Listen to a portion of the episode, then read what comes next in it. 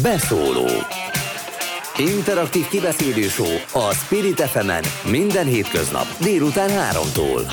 Várjuk hívásaikat a 0630 116 38 44-es nem emelt díjas telefonszámon. A mikrofonnál Hont András. Így igaz, itt vagyunk, és itt van az újabb hőhullám, legalábbis egyelőre még Budapesten mindenképpen, de nem erről a hullámról fogunk beszélgetni, hanem az elmúlt harmadik hullámról, már mint a járvány harmadik hullámáról, és az esetleges negyedikről. Itt van velünk Pusztai Erzsébet. Í, haló! Jó napot kívánok! Jó napot kívánok, szerintem maradjunk a szervusznál. Szervusz! Szervusz a hallgatóknak, meg jó napot kívánok én is, meg gondolom. Te is ismerjük egymást meglehetősen Igen. régóta, tehát meglehetősen furcsa lenne, ha most hirtelenjében magázódásban menekülnénk. Lesz a negyedik hullám? Nem tudom. Na végre. Én nem szeretek jósolni. Na végre, mert szerintem ez a leg, leg, legcélra törőbb válasz, és jobb lett volna mondjuk az elmúlt másfél évben sokaktól ezt többször hallani. Na de mondjad, nem szeretsz jósolni? Nem szeretek jósolni. Egy dolog biztos, a, a vírus itt van, közöttünk van, az is biztos, hogy Európában ez a bizonyítottan sokkal gyorsabban terjedő deltának nevezett Indiából származó variáns egyre rohamosabban terjed. Angliában már a domináns a fertőzöttek között. Németország komoly intézkedéseket hozott, hogy ne hurcolják be ezt a variáns, bár én szerintem mindenféleképpen terjedni fog. Az idáig... Tehát itt van közöttünk, de én nem gondolom azt, hogy, hogy biztosra lehetne mondani, hogy hogyan alakul a dolog. A nyár valószínűleg ugyanúgy, ahogy tavaly, lényegesen nyugalmasabb lesz, és elképzelhető, hogy ez a variáns, hogy a nagyobb csoportos összejöveteleken, zárt térben, miután könnyen tud terjedni, gócos előfordulásokat okoz, hogy ez, ez visszaáll-e egy nagyobb hullámmá az ősz folyamán, hát ezt még nem tudom megmondani. Jó, akkor csapjunk itt a közepében. Tételezzük fel, hogy ahogy említetted, úgy lesz, kialakulnak gócok, terjedni fog, bár a nyáron a fertőzések nem lesznek kimutathatóak, tavaly is ez történt Európa szerte. Magyarországon volt olyan nap, ahol gyakorlatilag nem regisztráltak új fertőzöttet. Viszont mit tudunk a korábbi évekről? Mert a koronavírust a COVID-19 járvány óta figyeljük egyáltalán, és lehet, hogy most valami olyasmi került a figyelemnek a középpontjába, ami hosszú-hosszú-hosszú-hosszú évek óta, még hogyha nem is ebben a variásban, de itt van velünk. A koronavírus az nem kérdés, hogy nagyon régóta létezik közöttünk, de enyhe felső légúti hurut formájában, náthák formájában nyilvánult meg.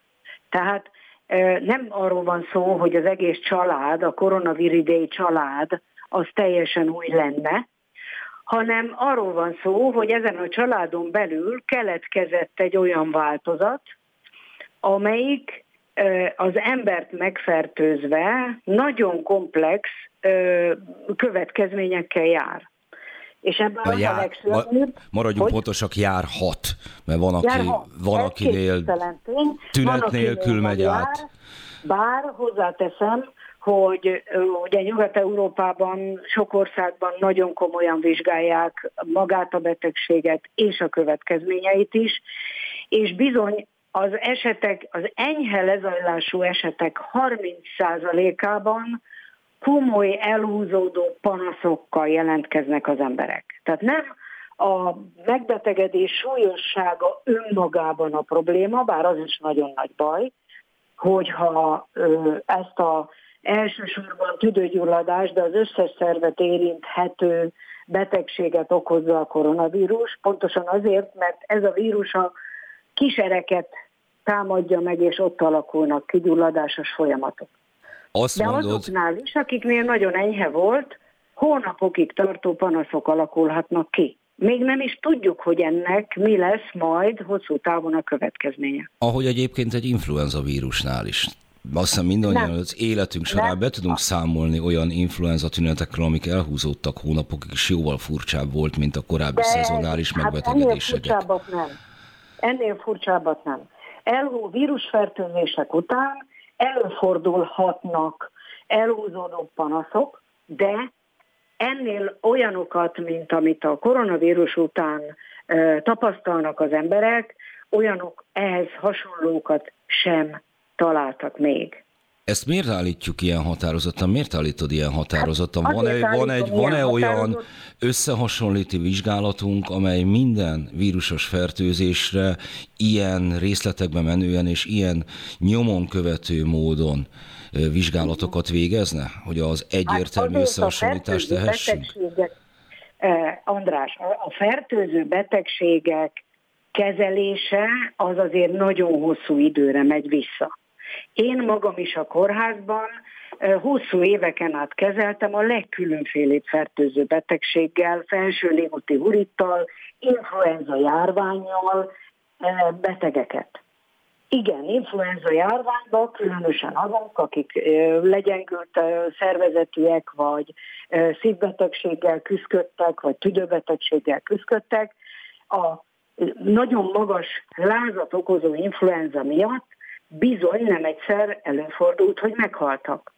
De nem alakult ki e, ilyen furcsa, sokszínű, elhúzódó tünet együttes, mint a koronavírus után. Ez tény. Ez, ezek orvosi megfigyelések. Itt nem arról van szó, hogy jön egy tudós, és a, kitalálja, hogy majd ezt fogjuk leírni, hanem a betegek megfigyeléséből következik. Nekem pár évvel ezelőtt volt, pedig évről évre, vagy legalábbis minden második évben az ilyen szokásos téli influenza átment rajtam, ilyen egy-két napos lázzal. És hát az egy nagy kérdés, hogy influenza volt-e. Tudnilik, Stimmel, vagy, az, vagy adott esetben koronavírus, vagy valamilyen mutációja bármi másnak? Bármilyen felső légúti hurút az emberek rendszerint influenzának nevezik az egyszerű náthákat is. Az valódi influenza az felnőttek esetében nagyon magas lázakat okoz az esetek nagyobbik részében. Komoly izomfájdalom, magas láz, elesettség, nagyon rossz közérzet, és ez nem egyszer egy hétig is eltart. Na most esetemben, amiről beszeretnék számolni, az nem egy hét volt, hanem hetekkel utána is még tüneteim voltak. A munkahelyem kérdezték tőlem, amikor egyébként már nem voltam, magamat legalábbis betegnek nem éreztem, lázam sem volt semmi hasonló, hogy, hogy verekedtem, mert hogy miért van megdagadva akkorára az órom a hetekkel utána mondom. Nyilvánvalóan valamilyen mutációt sikerült akkor bekapni, hát, azóta sem voltam beteg. Igen. A szervezetre kívül bonyolult. Tehát nem egyszer fordul elő, hogy egy, egy immunrendszert felpiszkáló, hogy ilyen egyszerűen mondjam, fertőzés után bizonyos e, eltúlzott reakciók alakulhatnak ki. Ilyen példát én is tudok mondani gyerekkoromból, amikor kaptam egy felső légúti hurútra hőemelkedésre egy gyógyszert, és kiütéseim lettek máig is be tudom venni azt a gyógyszert, nem a gyógyszerre lettem allergiás, hanem a szervezetem átmenetileg másképp reagált. Jó, de szerintem a kulcs szót azt most te mondtad ki, amikor azt mondtad, hogy a szervezetünk igen bonyolult, sokféleképpen igen. reagál. Hogy egy ilyen helyzetben, amikor tudjuk azt, hogy egy fajta fertőzésből sokféle jelenség következhet, a vírust, annak a vírusnak ezt a mutálódását nem ismerjük egészen pontosan, hogy, hogy ebből egy ilyen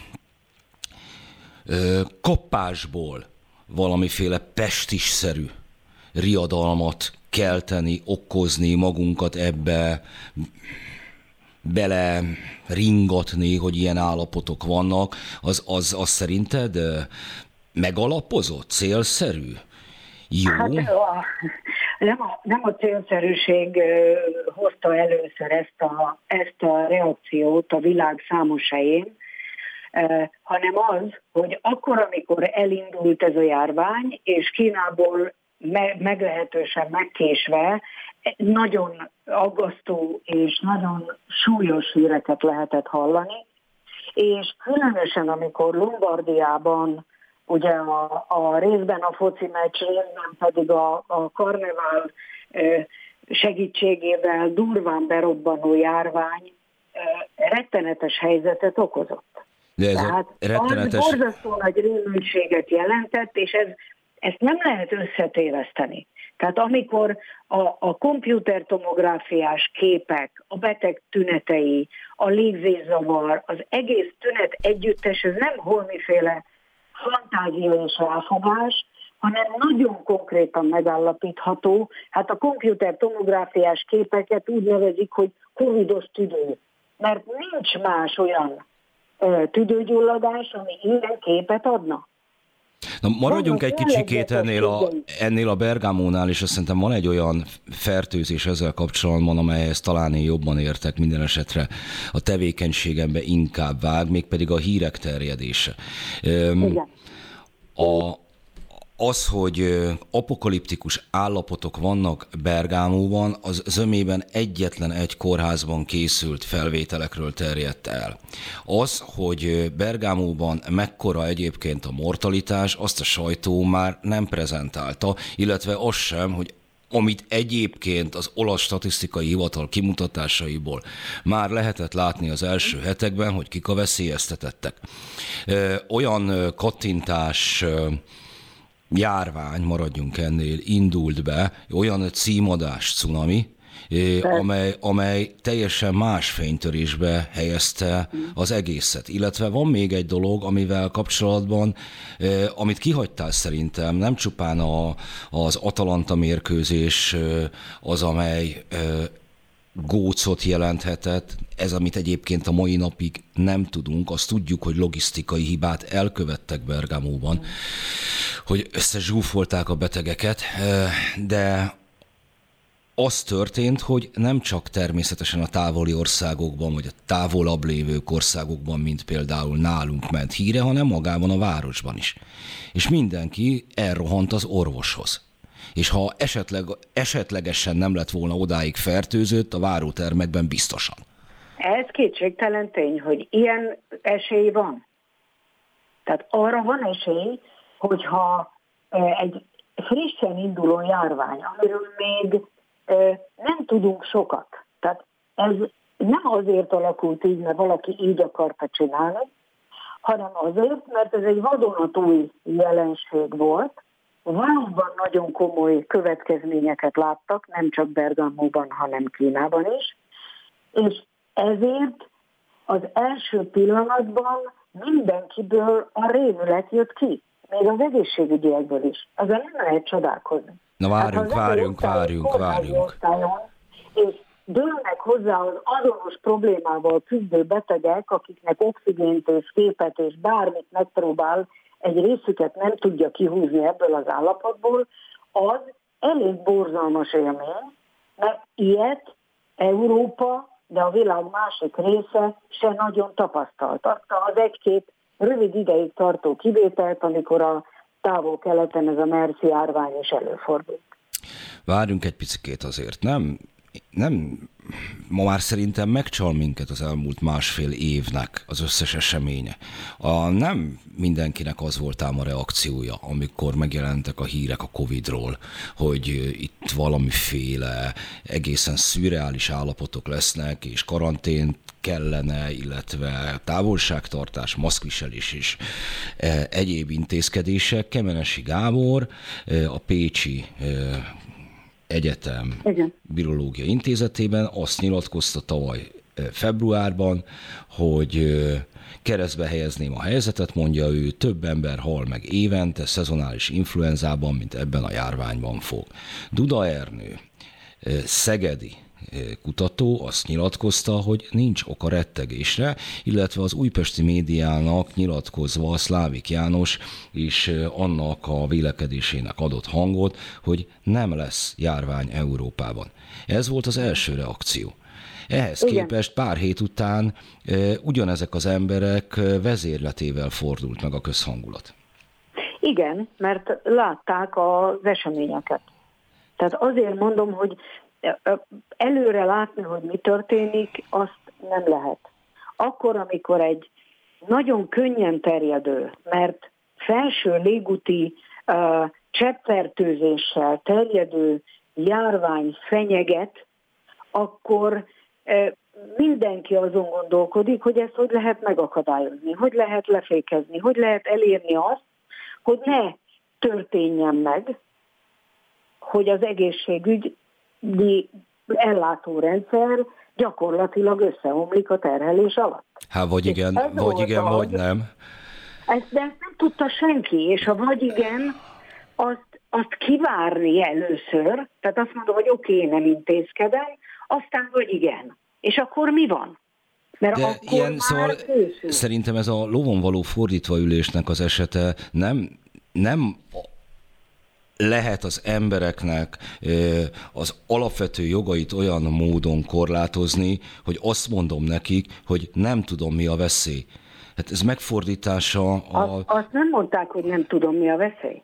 A veszély az, az volt, hogyha ez a járvány valóban nagyon gyorsan elkezd terjedni egy populációba, akkor az a veszély, hogy a kórházi ellátás, az egészségügyi ellátás összeomlik. Mert nem tudják ellátni. Hát pont ez a járvány lényege.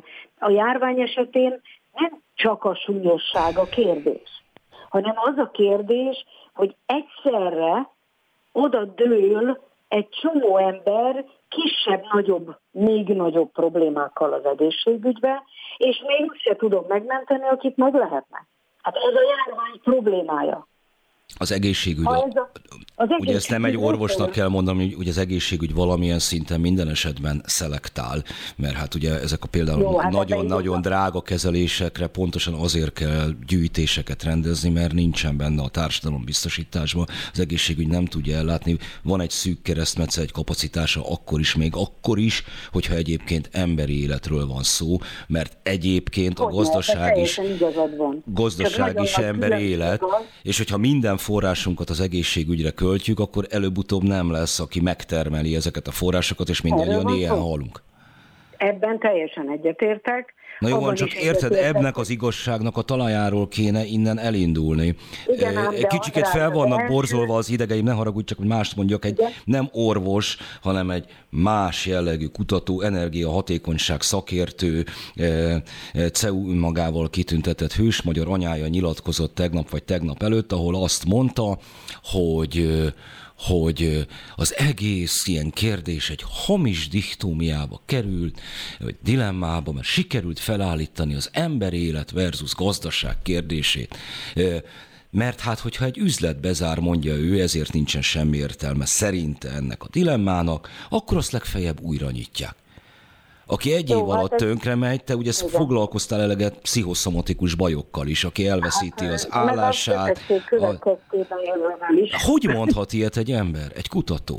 Mi hát kéne? ezt, tőle, ezt tőle kéne megkérdezni, András. Ez megint a másik oldalról való nagyon-nagyon leegyszerűsített dolog, hiszen mindannyian tudjuk, hogy a, a, a gazdaság, a munkahely, a jövedelem és ilyenek nélkül megint csak emberéletek kerülnek veszélybe. Hát ez, ez teljesen nyilvánvaló mindenki számára. De nem volt mindenki nyilvánvaló mindenki számára, hiszen az első percről kezdve ezeket az ellenérveket negligálják a járványkezeléssel kapcsolatban, azon túl, hogy a járványkezelésnek a különböző intézkedéseit vitató embereket stigmatizálni próbálnak. Menjünk egy kicsikét vissza onnan, ahol eljöttünk, hogy milyen jóslatok voltak tavaly februárban. Szeretnék majd veled Igen. pár szót váltani az Ivermectin ről, Ajaj, nagyon fontos. ről is, csak hogy érzékeltessem, hogy, hogy körülbelül milyen szituáció van. Ez ugye egy, nem, ne kezdjünk most bele, csak hogy jelezzük a hallgatóknak is, meg a mi beszélgetésünkben is, hogy milyen ponton érinti ezt. Ez egy ö, ö, milyen szer pontosan? Egy Igen. ilyen paraza, parazita fertőzése Igen. kezelésére szolgáló szer, amelyet állítólag a koronavírus egy előbb tüneteinek enyhítésében, vagy talán a kor megtüntetésében is hatékonynak találtak több távoli országban végzett kísérletben. Jól mondom? Uh, igen. Olyan értelemben, hogy nem állítólag, hanem laboratóriumi vizsgálatokkal mutatták ki, hogy gátolja a vírus szaporodását. Ennek alapján elkezdtek sok helyen, olyan helyen, ahol maga ez a gyógyszer ismert volt, elkezdték alkalmazni, és azóta már nagyon sok vizsgálat egyértelműen bizonyítja a hatékonyságát. Jó, jó, erre mondjuk térjünk egy kicsikét vissza. Ezt Igen. tudom, hogy neked ez a véleményed erről. De azt ugye megállapíthatjuk, hogy amikor te ezt szóba hoztad, ezzel kapcsolatos híreket ö, osztottál meg, akkor egy egészen turbulens nekedesés történt. Hát voltak, igen, voltak orvos kollégák voltak, akik azt írták, hogy ugyan már az a vizsgálat nem vizsgálat, mi az, hogy, mi az, hogy most mi egy fejlődő országbeli vizsgálatra hivatkozunk, miközben India tudománya, hát azért enyhén szólva számos helyen magasabban áll, mint, mint a miénk.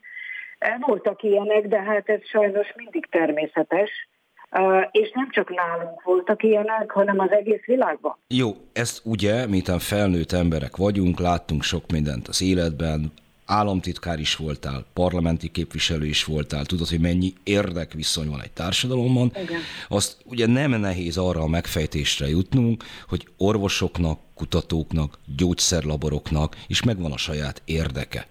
Hogyne. Anyagi érdeke is. És igen vehemensen tudnak reagálni tiszteletben megőszült akadémikusok, amikor úgy érzik, hogy mondjuk az ő üzleti érdekeiket valaki veszélyezteti. Ez szerintem még ezzel sem mondtam merészet, ugye? Igen, igen, igen. Na igen, most mondom, azért kevertem ide az Iver, Iver Mektin esetét, mert hogy indítottam a különböző virológus jóslatokkal tavaly februárból. Nem lehet, hogy egyszerűen arról van szó, hogy itt egy csomóan megérezték a lehetőséget abban, hogy ez mennyi kutatási pénzt jelent? Hogy ez, ez hirtelenjében mekkora figyelmet jelent? Hát, de hogy is nem. De hogy is nem. Hát például az, az Ivermectint eredetileg gyártó gyógyszergyár az Egyesült Államokban a koronavírus elleni gyógyszer kifejlesztésére kapott állami támogatást. Mm. Én magáról a koronavírus járványról beszéltem, hogy ebben hányan látták meg hirtelen, és ezért mondjuk hát, azt a visszafogó véleményüket, ami kezdetben volt, hogy nyugodjunk meg, és hát azt hirtelenjében, amikor látták, hogy világszerte van egy ilyen fejfölkapás, egy ilyen rácsodálkozás, egy megrettenés hirtelenjében, hogy ez micsoda, rájöttek, hogy ez nekik tulajdonképpen kiválóan megfelel. Hát, hát itt, itt, itt, itt tényleg kutató sztárok jöttek létre világszerte egy év alatt. Hát, hogy, hogy kutató sztárok-e, vagy, vagy, vagy kutatók, akik ezáltal váltak sztárrá, hát ez egy másik megközelítés, Hát kutatók, de... ráadásul, sőt, mit még ennél többet is mondok, hát olyanok, mint soha hivatalnokok, tehát orvoshivatalnokok, járványkezelők. Hát Fauci az, az Amerika bizonyos szegmenseiben népszerűbb, mint valaha a Beatles volt. Igen. No. Igen, tudom. Na, hát De akkor hát... innen indul csak azért, mert hogy, hogy ebben főleg, hogyha kollégákról van szó, te is kollégákkal nyilatkozol együtt, nagyon nehezen lók ki az ember, és egy önmagában a nyilvánosság is már egy öngerjesztő folyamat, nem csak egy vírus, nem csak egy vírus terjedés. Igen. Jó, csak nekem ez a bajom az egész folyamattól, hogy ilyen önreflexiós pontok maradtak ki belőle.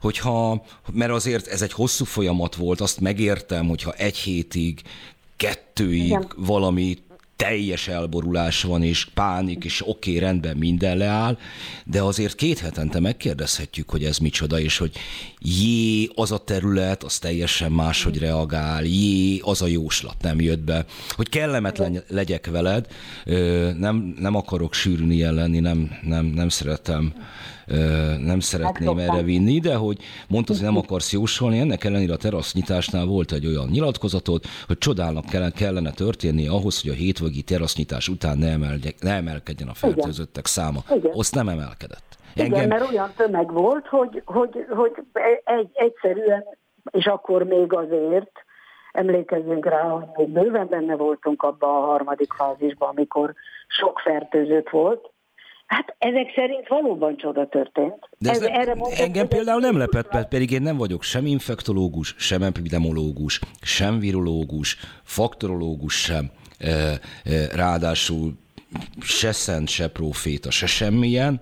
E, egyszerűen azt láttam a tavalyi számokból, hogy ténylegesen szezonális mintát követ a koronavírus terjedés, hogy mekkora értéken és milyen tüneteket hát, jelent ez, ezt most hagyjuk, de maga a görbe a szezonális jeleket mutat, ráadásul rámintázható nem csupán a tavalyi alakulásra, jóval magasabb esetszámoknál persze, hanem a hosszú-hosszú évek alatt az a grafikon, amit kirajzolnak, a az influenza gyanús tünetekkel orvoshoz fordulók számából. Erre is rámintázható koronavírus terjedése. Mondom, nem hát vitatva az, hogy... Az első év után már könnyebb ez erre a következtetésre jutni, mert az, hogy tavaly nyáron visszaesett a dolog, eh, mert én megmondom őszintén, én azt gondoltam, hogy ősszel nem lesz már eh, olyan terjedése. Na persze ehhez az kellene, hogy működjön Magyarországon a járványvédelem, és az a része, hogy ahol fertőzés gyanús ember találnak, ott tesztelni kell, és e, izolálni, hogy ne tudja továbbadni a fertőzést. Ehhez persze erre is szükség lenne, és ez volt az, ami Magyarországon nem következett be rendesen, rendkívül zűrzavaros volt az egész. Ellentétben Szlovákiával, ahol agyon tesztelték magukat, és ott tényleg egy De ponton úgy nézett ki. Én, én a szlovákiaira is azt mondtam, hogy hát kíváncsi leszek az eredményre. Én nem arra gondolok, hogy feltétlenül az egész lakosságot tesztelni kell, de arra, ahol a tünet megjelenik, ott tesztelni kell mert ez a járványvédelem ABC-ből az A betű. Ha nem tudom, hol a fertőző képes ember, akkor nem tudom gátolni a járvány terjedését. Az hagyjál, hogy te azt mondtad, hogy nem számítottál ősszel egy ekkora visszatérésre. Ez ember, ember ilyet mond, hogy nem számítok rá, aztán Igen. alakul valahogy. De volt valaki, aki azt mondta, expressis verbis, hogy nem lesz második hullám. Ormán jövendőlését a második hullámról nem kell elhinnünk, mert amiket eddig mondott, azok sem bizonyult igaznak. Pont annyira megalapozott, hogy, eh, mint ahogy azt mondta, hogy május harmadikán tetőzik a járvány. Ezt ott kinyilatkozta? Na hát nem tudom, nem is. Falus Ferenc. Hát most mit csináljak? Hát ez, ez az ő véleménye. Oké, okay, rendben, csak hogy ezek, ezek, ezek mind mondom reflexió nélkül maradtak, reflexió nélkül maradtak, és ennek ellenére ilyen bedobásokra azért mondjuk az én gyerekemnek gyakorlatilag kimaradt egy éve a társaival. Hát na azért nem csak ezért maradt ki, maradjunk abba. Nem csak ezért maradt ki, hanem azért maradt ki, és nagyon sok gyereknek az iskola, amit rettenetesen, különösen a kamasz fiatal társaságot borzalmasan sajnálom, egy szörnyű dolog lehet az életükben, de nem emiatt maradt ki, hanem azért, mert valóban felfutott össze a fertőzöttek száma. De kérdés az, hogy az a felfutás az indokkol-e bármi olyan intézkedést, ami őket érinti.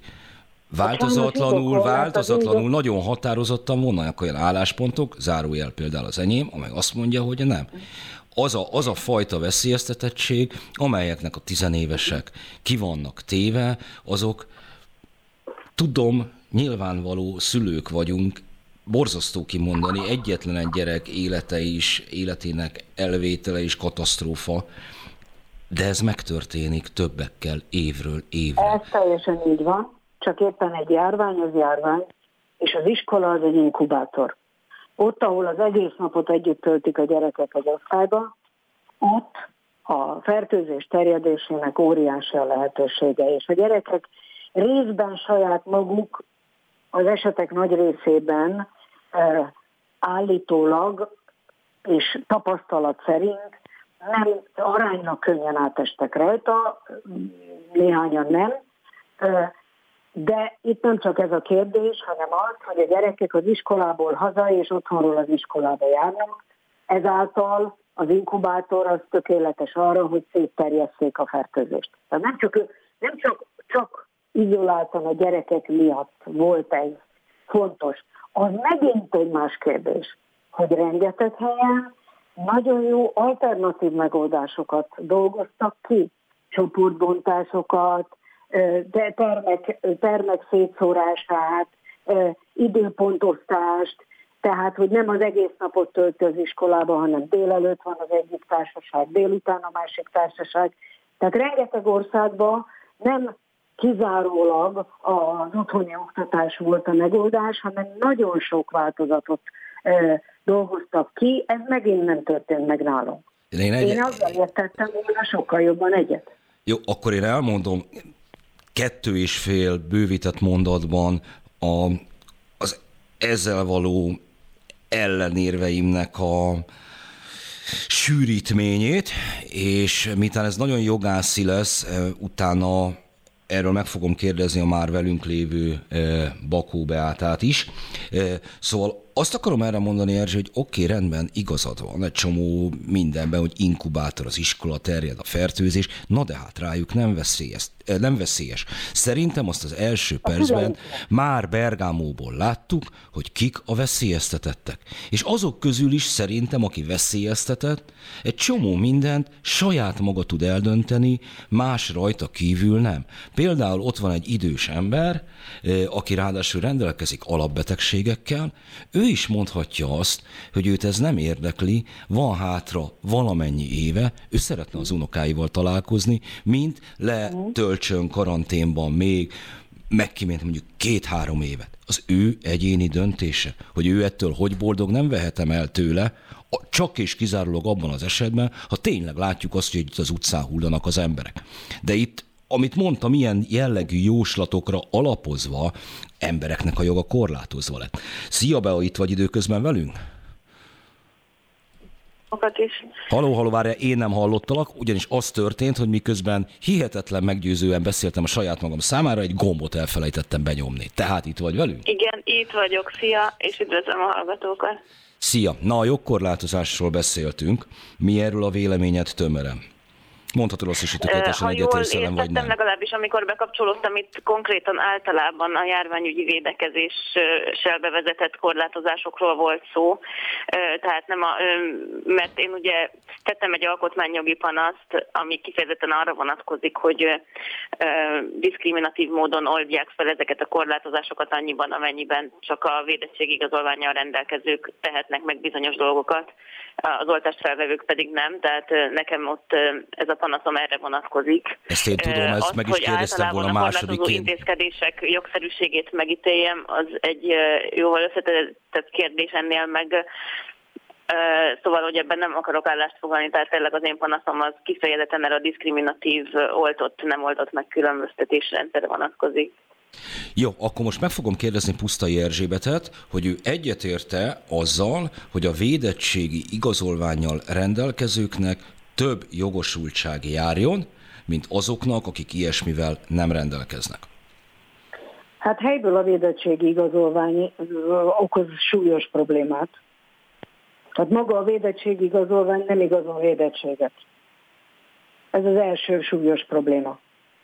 Főleg azért, mert, mert egyrészt az első oltás után kiadják, másrészt egy csomó embernek tudjuk a Sinopharm vakcina után nem alakult ki védettsége, tehát sajnos ez az igazolvány nem igazolja azt, amire szándékok szerint létrehozták. Ez az első probléma. A másik probléma az, az valóban, valóban vitatható, és én sokat gondolkoztam rajta az egész járvány alatt. Ugye vannak nálunk gyerekkori kötelező védőoltások, amivel nagyon súlyos járványokat tudtak kivédeni. És továbbra is tart ez a védettség, hiszen Magyarországon azért nincsen kanyaró járvány, mert, mert átoltott a populáció. És a világban a fekete himlőt kiírtották. Azért nincs fekete himlő járvány sehol, pedig az is egy vírusos fertőzés, mert végigoltották a világot, a világ nagy részét, és megszűnt a fekete himlő terjedésének a lehetősége.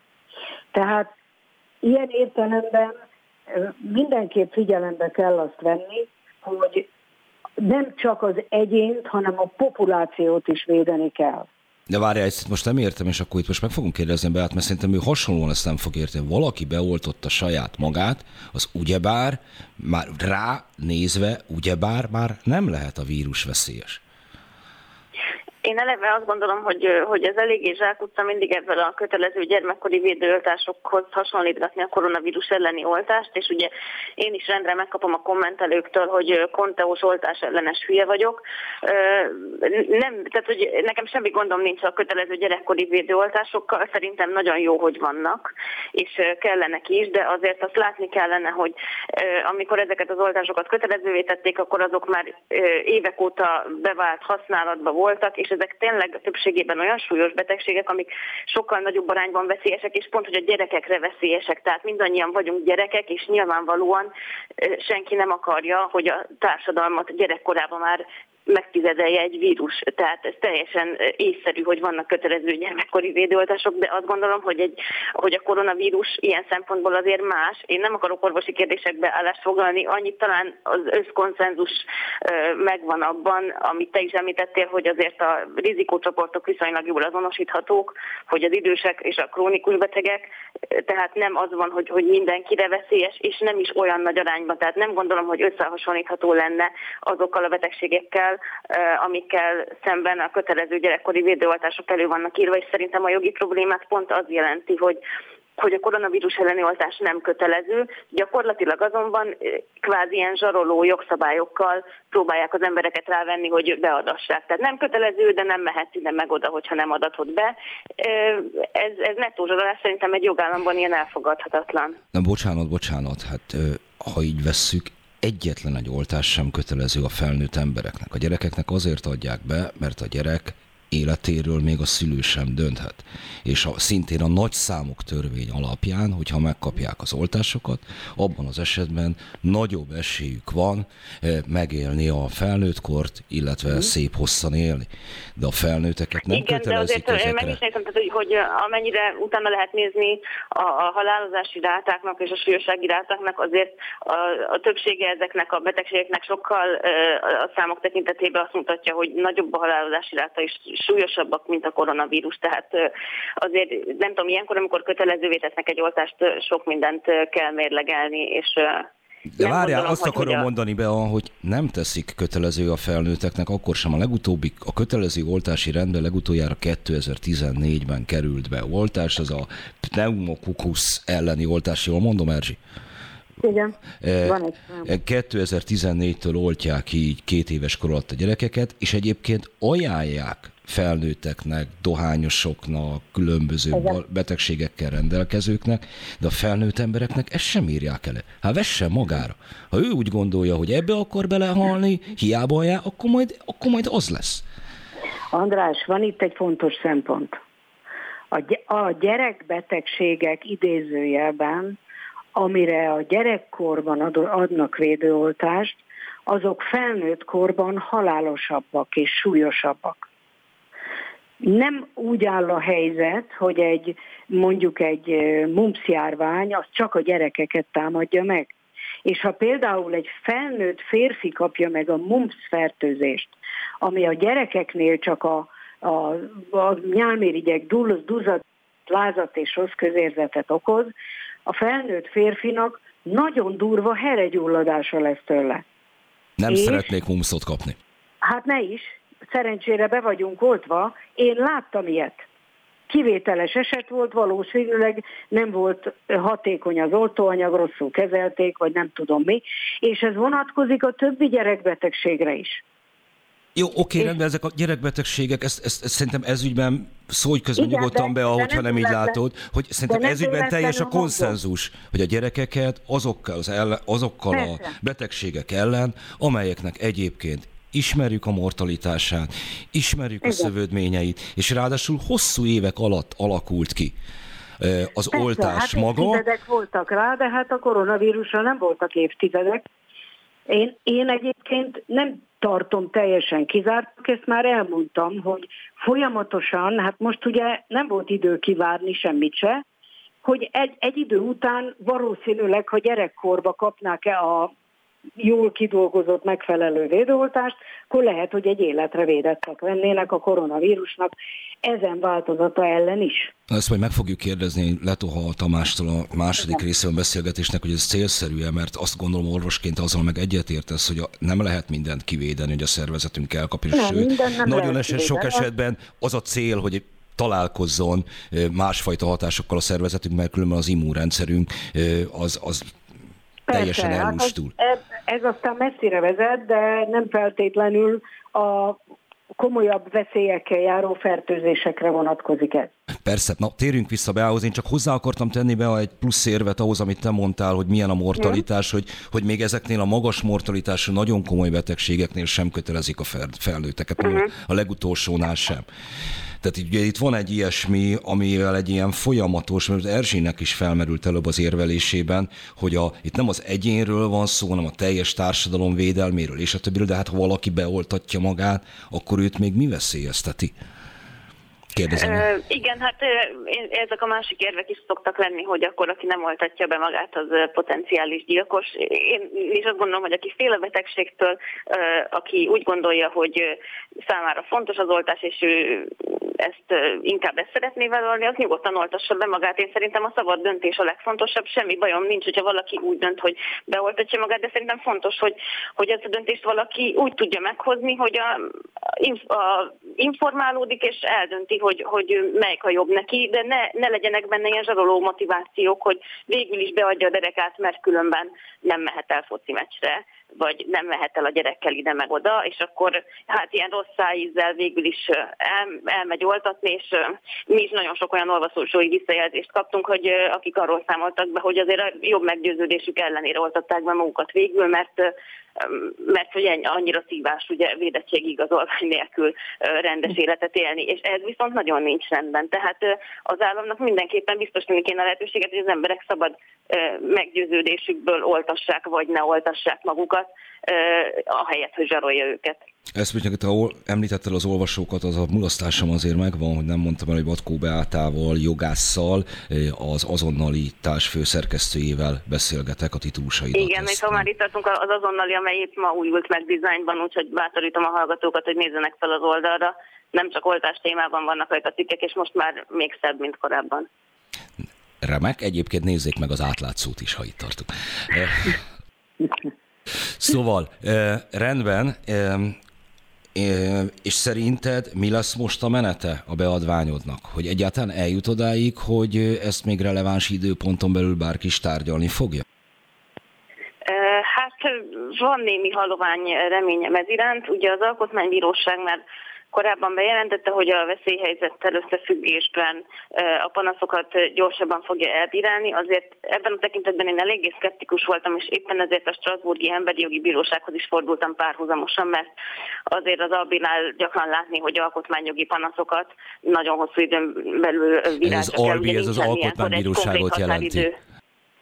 Tessék? Az Albi az alkotmánybíróságot jelenti. Így van, így van, így van.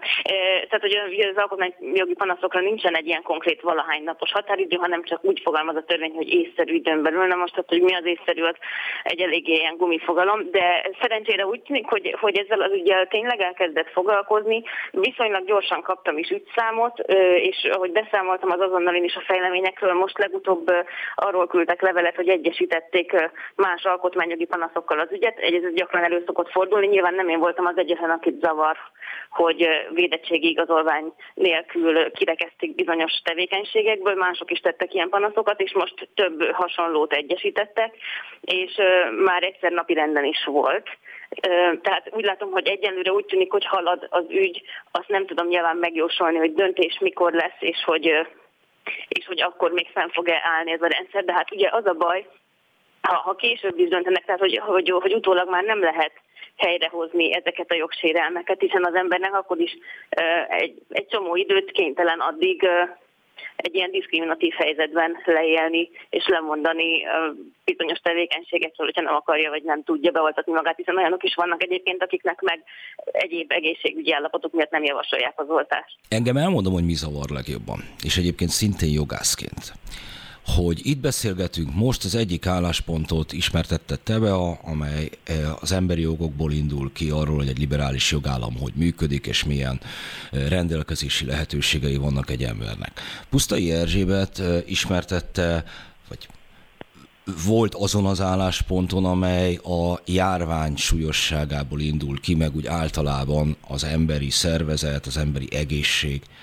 védelméből. És miközben mi ezen itt elbeszélgetünk, néhol vitatkozunk, hogy az egész adakta kerül, mert miközben például a te beadványod már ben van az alkotmánybíróságnál, föltehetőlegben ezekben az órákban, percekben vagy napokban érjük el az 5,5 millió oltást, amikor már eh, kivezetik egy csomó helyről a védettségi igazolvány kötelezettséget de újabb helyekről Magyarországon, és föltehetőleg, hogyha ez az ütemben zajlik minden, akkor szép lassan mindenhova, vagy pedig olyan magyarosan, amit lehet, hogy innentől majd Európa is le fog másolni, hogy okosban megoldjuk, és aztán inkább mindenki elfeledkezik róla.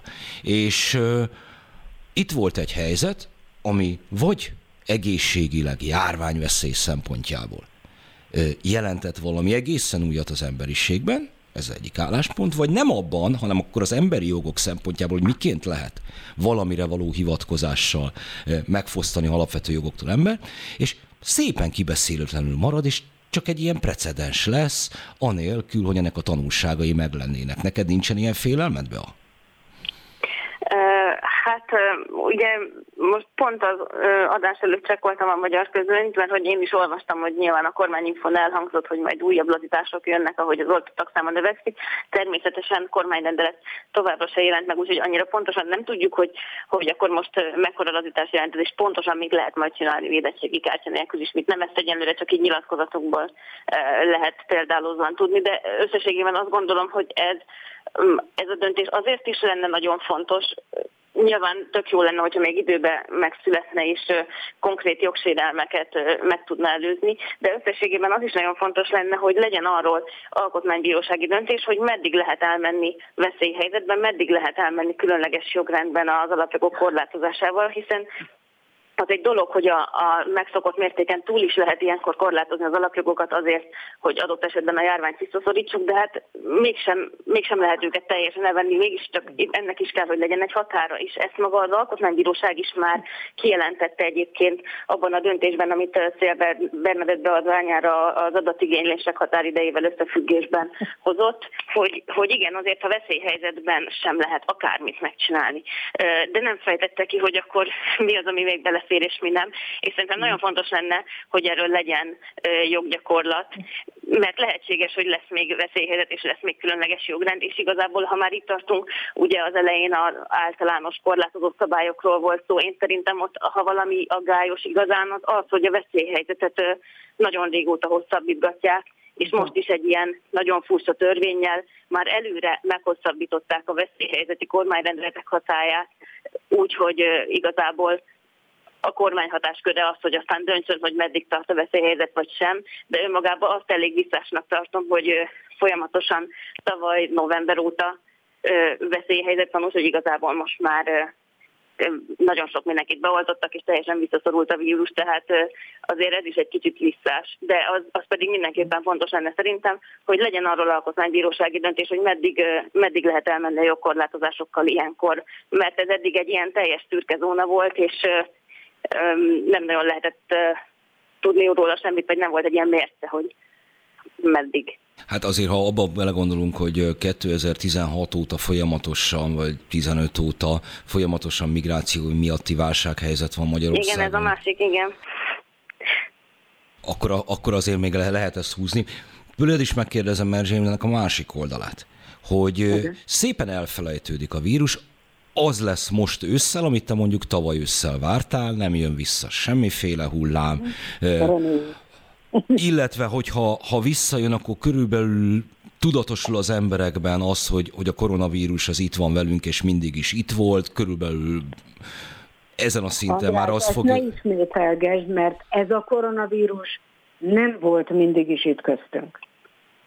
A régihez képest ez egy abszolút új jelenség és új következményei vannak. Stimmel, de azok, akik a koronavírus létéről 2020 legelején értesültek először, számukra ez nem a COVID-19-et jelenti, hanem a koronavírus magát, hogy, hogy Jó, ilyen, hát ez, ilyen ez vírus van. Kérdés. Hát nem kell az embereknek tudni, hogy a vírusok különböző családokba sorolhatók, és hogy ez a COVID-19, ez a koronaviridé család tagja. Jó, erre térjünk majd vissza akkor a második órában, hogy akkor mit kell tudni, vagy mit nem. Én azt akarom kérdezni, hogy ez mondjuk lecseng, ez a járvány. Természetesen koronavírus marad velünk. Ez a fajta mutáció szépen belecsitul a nem tudom mibe. Attól nem félsz, hogyha szerinted ez egy ennyire különleges vírus. Abban az esetben, mint ez senkit nem fog érdekelni, sőt, kifejezetten rossz élmény lesz rá gondolni, tehát inkább az lesz a hárítás, hogy hagyjatok ezzel békén, hogy itt marad ez a másfél év megbeszéletlenül? De igen, az, az, az, ezek nagyon komoly problémák, és én azt gondolom, hogy nem csak nekünk, hanem, hanem a világban mindenhol nagyon komolyan el kell gondolkozni azon, hogy az ilyen helyzetekben mi az igazán jó eljárás. Ugye az is probléma ezekkel a, ezekkel a rendelkezésekkel, amiket védettségigazoláshoz kötnek, hogy egy csomó, van egy csomó olyan ember, akit nem lehet, nem szabad beoltani. Az ő esetükről nem beszél senki. Na jó, akkor erről beszéljünk a következő órában. Ez egy dolog, olyan alapbetegsége van, vagy olyan, olyan korábbi szövődményei voltak, ami miatt nem szabad neki beadni az oltást. Ebben az esetben nincs arra válasz, hogy akkor ő most már ilyen intézkedések mellett nem mehet soha sehova, vagy hogy áll a helyzet. Ilyen elképzelhető, ugyan, de mondom, erre térjünk vissza a Igen. Azért erre hadd reagáljak, szerintem egyébként egyrészt ez egy nagyon érvényes felvetés, és mi is sok ilyen visszajelzést kaptunk olvasóktól, hogy, hogy olyanoktól, akiknek nem javasolt az oltás, és hogy ők különösen úgy érzik, hogy kicsesztek velük, de most itt tisztán jogi szempontból én úgy érzem, hogy olyan szempontból ez a megkülönböztetés nem releváns, hogy ez az oltás nem kötelező. Teljesen mindegy, hogy valaki azért nem adatja be magának, mert nem akarja, vagy azért, mert nem szabad neki. Nem szabadna, hogy ezért hátrányt szenvedjen, mert ez az oltás nem kötelező. És ilyen szempontból jogilag ez mindegy, hogy valaki miért nem oltatja be magát. Nem lehet uh-huh. embereket zsarolni, hogy beoltassák magukat, hogyha egyszer arról van döntés, hogy önkéntes az oltás, és kész. És valószínűleg nem véletlenül van erről döntés. Akkor ha mondjak erre valamit, Ugye az egész járványjal kapcsolatos jogi helyzet nem pusztán azért abszurd, mert hosszabbítgatják, hanem azért, mert a járványvédelemmel kapcsolatos valamennyi intézkedést meg lehetett volna tenni az egészségügyi törvény alapján. Ez így van, innen folytatjuk, maradjanak velünk, Bakó Beának, nagyon szépen köszönöm, hogy velünk volt. Beszóló Interaktív kibeszélő show a Spirit fm minden hétköznap délután 3-tól. Várjuk hívásaikat a 0630 116 38 44-es nem emelt díjas telefonszámon. A mikrofonnál Hont András. További szép délutánt kívánok mindenkinek, újra itt vagyok, és itt van velem Pusztai Erzsébet is. Haló, szervusz! Haló, szervusz!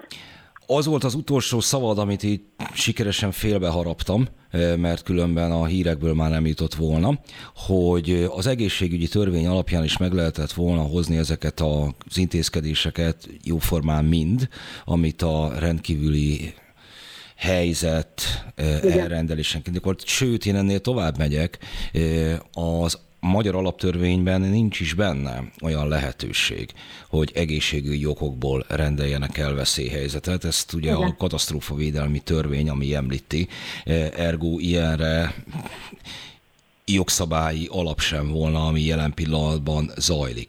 No hát de... ennél azt gondolom még súlyosabb a helyzet, hiszen itt létrehoztak egy olyan egészségügyi vészhelyzetet, ami, ami fölösleges volt abból a szempontból, hogy az egészségügyi törvény tartalmazza a szükséges feltételeket, aztán, amikor az egészségügyi vészhelyzetet megszüntették, akkor minden jogszabályt, amit ez alatt hoztak, az továbbra is hatályba tartották, és most is ezt teszik.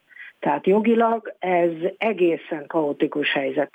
Hát ez nyilvánvalóan az, de ennek kapcsán azért az nagyon sokakban, akik a miniszterelnököt, a kormányát, az operatív törzset, bármi mást kritizálnak, de mégiscsak a miniszterelnököt elsősorban. Hogy az nem merült az fel bennük, hogy egyébként az ember nem hülye. Te voltál vele egy kormányban, ismered 90 óta talán, talán korábbról is. Hogy, hogy, hogy azonnal felmérte ebben a helyzetben, hanem is azonnal, de egy olyan másfél hét késéssel a, a kommunikációs mennyországot. Hogyne, hát ez egyértelmű. Hogy de hogy az, e- és hogy, hogy az egész így habozódott, turbulensé vált, hogy ebben, ebben, ebben ő a politikai előnyt látja, egyébként pedig nem hülye, hogy nagyjából, hogy ez mekkora áldozatokkal fog járni, hogy körül milyen veszélynek van kitéve a kontinensben, nem Magyarország, azt, azt egyébként alapvetően úgy néz ki, hogy számolni tudó emberek számolták ki neki. Én is mulattam egy kicsikét, amit idéztem Falus Ferenctől, neked itt az előző órában, hogy pont annyira kell komolyan venni a második hullámot, mint azt, hogy május harmadikán lesz a tetőzés. Hát úgy nagyon május harmadika körül volt a tetőzés tavaly.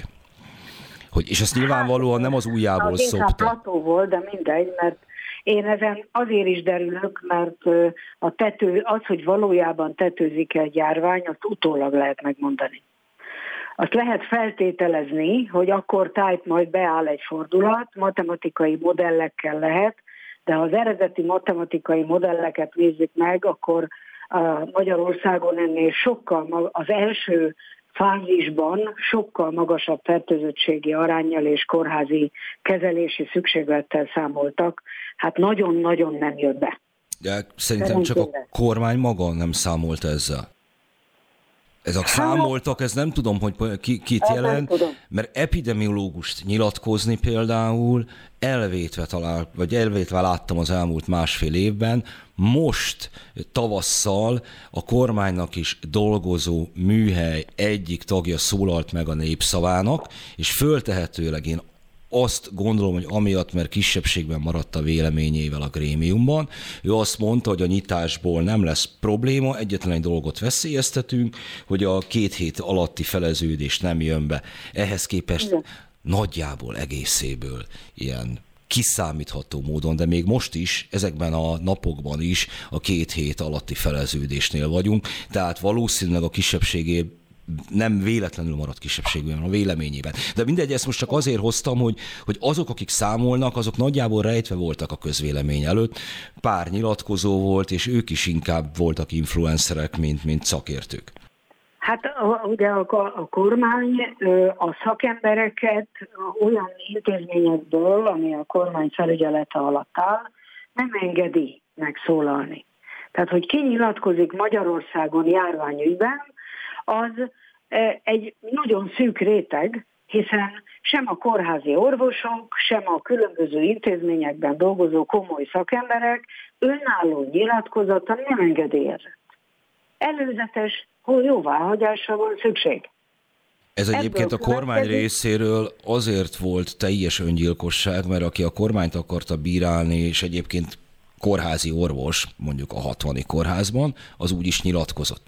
Aki mondjuk Igen. rész többé vagy kevésbé egyetért a járványintézkedésekkel, vagy még úgy abból gondolja, az viszont fegyelmezetten tartotta magát a nyilatkozati stophoz, ergo az egészségügy részéről a kormányt megerősítő vélemények nem nagyon hangzottak el. Hát igen, de én annál súlyosabbnak tartom azt, hogy a valóságról nagyon kevés volt az információ. És ez rengeteg embert elbizonytalanít, hitetlenné tesz, akár pro, akár kontra. Tehát az, hogy pontosan mi van a kórházakban, hogy pontosan hány ember van itt-ott ott intenzív osztályon, stb., hogy hol alak, még korábban hol alakultak ki különböző fertőzési gócok, hát ezeket mind-mind adatkérési kínlódással kellett megszerezni. Tehát Nincs, én, én nem tudom, hogy van-e Európa, az Európai Unióban olyan ország, ahol ilyenfajta titok, szinte titoktartással és manipulatív adatkezeléssel történt volna egy ilyen komoly helyzet kezelése. Én, én nem tudom, szerintem meg kell akkor ingatnom a világképedet, vagy ha meg tudom, de én, én teljesen más problémát látok az elmúlt másfél évből, mert az, amit te most felvázoltál, az körülbelül az a sejtés, vagy sejtetés van mögötte, hogy van a az így úgy, de azért megfelelően eljáró nyugati társadalom, a nyitott nem, nem, liberális nem államok, ahol, ahol nem kell kipasszírozni az adatokat az illetékes szervekből, és van ehhez képest az autoriter titkolózó Magyarország szám. Nem, nem, nem, nem, András, én, én ezt nem ilyen kontrasztba gondoltam. Ha nem? Én azt tudom, mert hallom sok felől, élnek ismerőseim sok helyen, hogy az európai országok legnagyobb részében nagyon komoly pró és kontra beszélgetések voltak televíziókban, rádiókban, megszólaltak a szakértők, nem csak a kormány eh, tanácsadói szólaltak meg, hanem mások is megszólaltak. Tehát én azt gondolom, hogy Magyarországon emiatt volt egy rendkívül szűkre zárt eh, nyilvánosság. Az mondjuk azt már hagyjuk is, hogy a német közszolgálati tévé folyamatosan vitaműsorokat rendezett a, a karantén támogató, védekezési módokat támogató szakértők és az azt vehemensen kritizálók között. Nálunk ezt nem, nem csupán a kormány tette lehetetlenné, az a fajta korona shaming, ami folyik a hivatalos intézkedéseket, vagy a mainstreamnek tartott, elfogadott intézkedéseket kritizálókkal szemben, azt inkább most nem említeném, de hogy, hogy azt akarom mondani, hogy a számomra riasztó nem az volt, hogy adatokat titkolnak, hanem az, hogy azok az adatok, amelyek egyébként rendelkezésre állnak, ez a fajta nyilvánosság mennyire nem tudja kezelni. Svédország példája ott van. Svédországról tavaly ő, tavasszal az összes magyar sajtótermék jobb és baloldali egyaránt ilyen vagy olyan motivációból, de megírta azt, hogy most omlott össze. Kész, ott az utcán. Svédországban nem volt harmadik hullám. Nem volt. És föltehetőleg azért nem volt, mert az elsővel a fertőzés egy jelentős részén túl voltak, aztán a másodikkal, meg a maradékkal. Hát igen, ez bár, bár ugye egy járvány az mindig egy biológiai rendszer, tehát sokkal-sokkal több tényező van eh, abban, hogy pontosan hogy alakul bizonyos területeken az időjárástól kezdve rengeteg más tényezőn keresztül.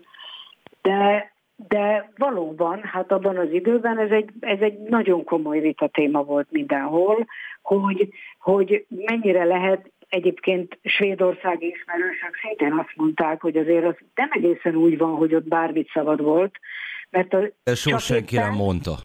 Hogy csak bár... éppen az emberekre bízták, felhívták a figyelmüket, igyekeztek tájékoztatni őket minden csatornán, és az emberek maguktól voltak óvatosak. Hát azért, ha láttál Stockholmból és Malmöből Láttam képeket, látok, akkor láthatod, hogy zsúfolásig tert parkok, amikor nálunk az önkormányzatok mondjuk lezárták a parkokat. Na, az, Apropó, az szeretnék tőled valamit, mint, mint orvostól kérdezni valamit. Hát ezt egyébként orvosok egy része mondta, más részét pedig lealufólia sisakozták, amikor azt mondják, van egy járványhelyzet vírus támadja az ember szervezetét, amúgy is vannak légúti panaszok, és a többi, és a többi. Amikor elkezd először csak úgy derengeni, aztán már erősebben sütni a nap, a szervezetnek nem az lenne az érdeke, hogy minél többször és minél intenzívebben találkozzon vele?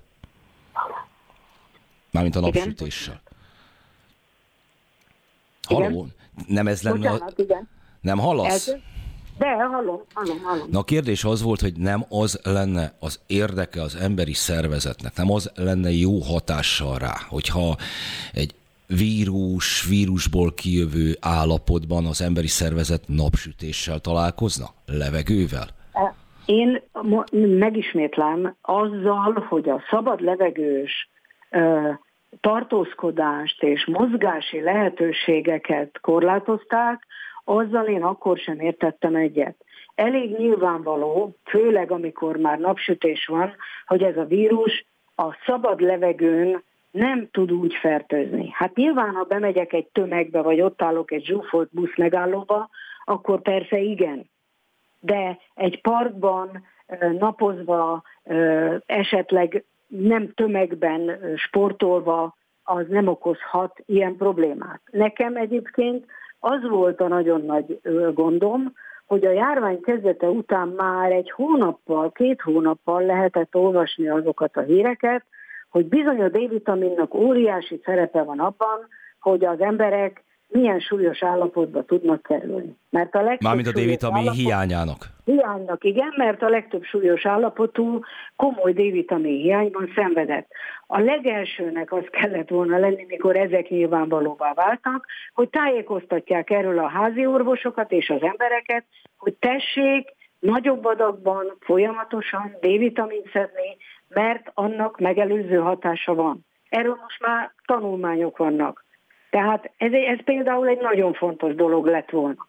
Jó, erre, erre most majd megint csak térünk vissza egy kicsikét később, és tanulságos lesz szerintem neked a következő beszélgetés is, mert ha innen igaz, itt van velünk Jenő, aki a magyar társadalom e, egy létező szegmensének nagyon határozott véleményét fogja velünk közölni.